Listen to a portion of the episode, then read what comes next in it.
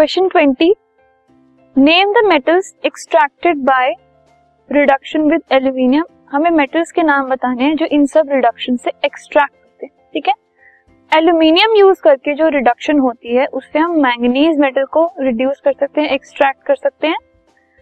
Carbon use करके जो reduction होती है, उससे जिंक मेटल एक्सट्रैक्ट होता है। सिर्फ़ हीट से रिडक्शन जो होती है, उससे मर्करी मेटल एक्सट्रैक्ट होता है।